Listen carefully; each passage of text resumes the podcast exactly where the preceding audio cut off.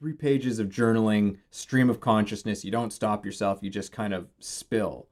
And stuff comes out in there that surprises you. And then I started doing some other stuff as well where I was, you know, discovering sort of, or or I would come up with, you know, some big, big themes, you know, big topics, right? And um, like, uh, like religion and, uh, and family and war and nations, like just, just these kinds of big, broad ideas and themes and stuff that we, we live in, that we are immersed in, and just starting like, okay, I'm just going to start writing about this.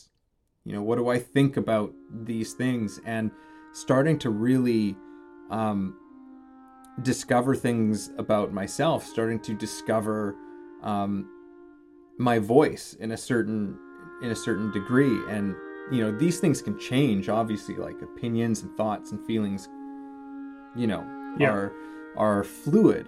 Um, but it was something, it's something that can help us get connected to ourselves. And you know, if you're a creative or, or an artist, I mean, I think that's absolutely essential. But as a human being, I think it's it's terrific to get a sense of, of who you are in this whole thing yeah. called life.